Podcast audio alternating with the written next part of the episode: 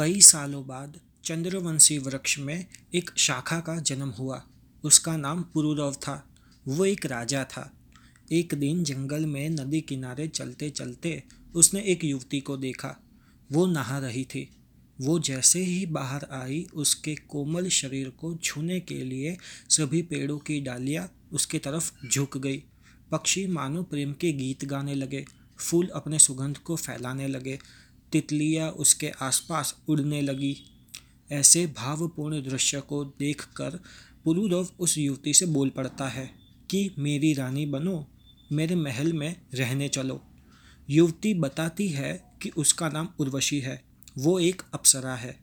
पृथ्वी लोक को देखने के लिए, नए पशु पक्षी को निहारने के लिए वो स्वर्ग से आई है। शादी से पहले उर्वशी दो शर्त रखती है। पुरुरव बेचारा रूप से मोहित होकर, प्रेम रस में विलीन होकर, बिना कुछ सोचे समझे हा कर देता है। उर्वशी कहती है, एक बार सुन तो लो।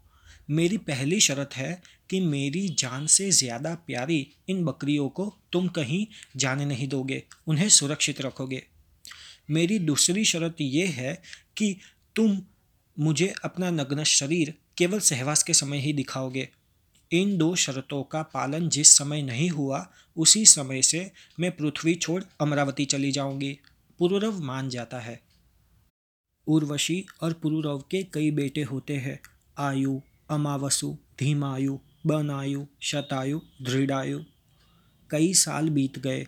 कहते हैं कि स्वर्ग में समय इतना धीमा होता है कि इंद्र की एक आँख की पलकार में पृथ्वी पर एक मनुष्य के जीवन के बराबर का समय व्यतीत हो जाता है।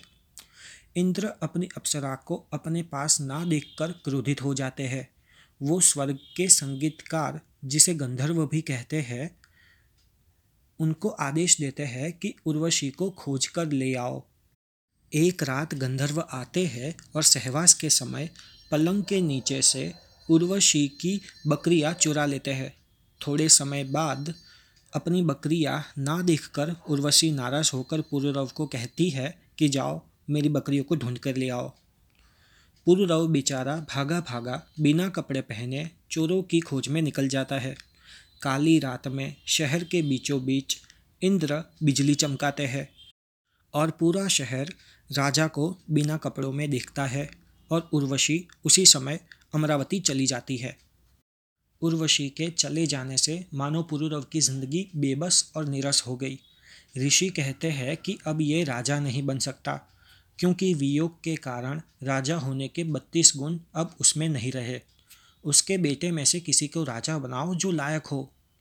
कुछ कहते हैं कि पुरुरव अभी तक जंगलों में, नदी किनारे, वियोग में रोता है।